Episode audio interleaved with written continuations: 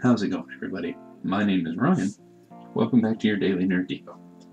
So today, well, last night, I guess, at time of recording, a video went live on YouTube. As I'm recording, it's been about four, four and a half hours. Um, it has 1.3 million likes in those four hours, 9.3 million views, and over 140 undiscernible full of spam comments, but they're there. And it's on a channel with 30 million subscribers. That channel belongs to Dream. Dream is a Minecraft YouTuber, predominantly, uh, known for his speedrunning and the, the different series he does with his friends. This video is different than anything Dream has ever done before. It's what's known on YouTube, uh, or just sort of in the overall culture, as a face reveal. It's that's literally it. It's like a five and a half minute video of him kind of going back and forth and then ultimately showing his face on camera. You may say, Ryan, what, why does that matter? Well, I mean, overall, probably doesn't. But in the moment, the thing that frankly half broke the internet last night was Dream doing a face reveal for the first time. And you may say, Ryan, come on. I, I know, I know.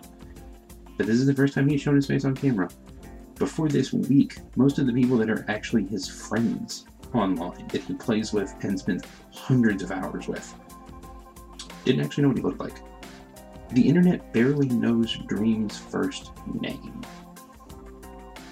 So a face reveal from Dream is something of a big deal, at least in this part of the internet. Um, if you're curious, uh, mid 20s white guy, brown hair, strong chin, very strong chin. Ryan, why does any of this matter? Okay, okay. So before a couple of years ago, no one knew who Dream was. Before a couple of hours ago, most people didn't know what he looked like. Before the last year or two, people didn't even know what his first name was. And he has 30 million subscribers. He's worked with some of the biggest YouTubers imaginable, imaginable, especially in the Minecraft space, and even guys like Mr. Beast. And all from a guy some people didn't even know his name. All from a kid named Clay, who managed to make himself successful uh, without people even really knowing who he is.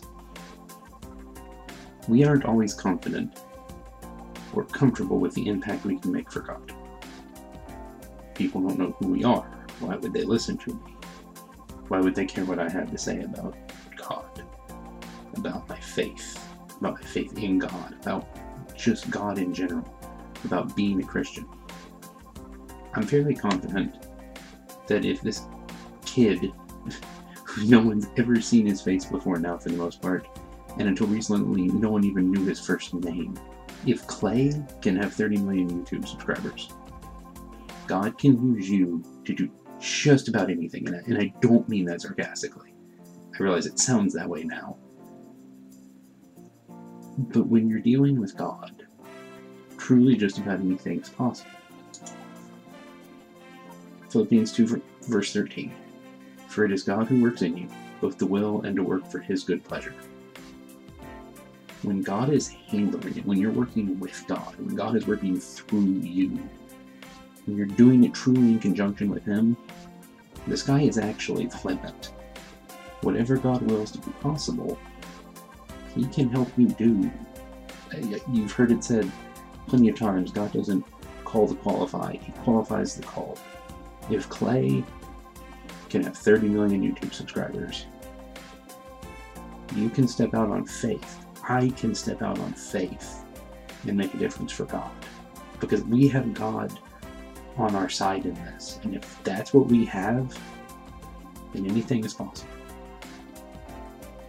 That's all the time we have for today. If you want to hear more Daily Nerd Devos every single weekday, subscribe to the podcast and coming out on the Facebook page of the Nerd God Squad.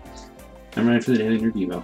And until next time, it wouldn't be dream related Minecraft content if I didn't end with saying something like, I don't know, Technoblade never dies.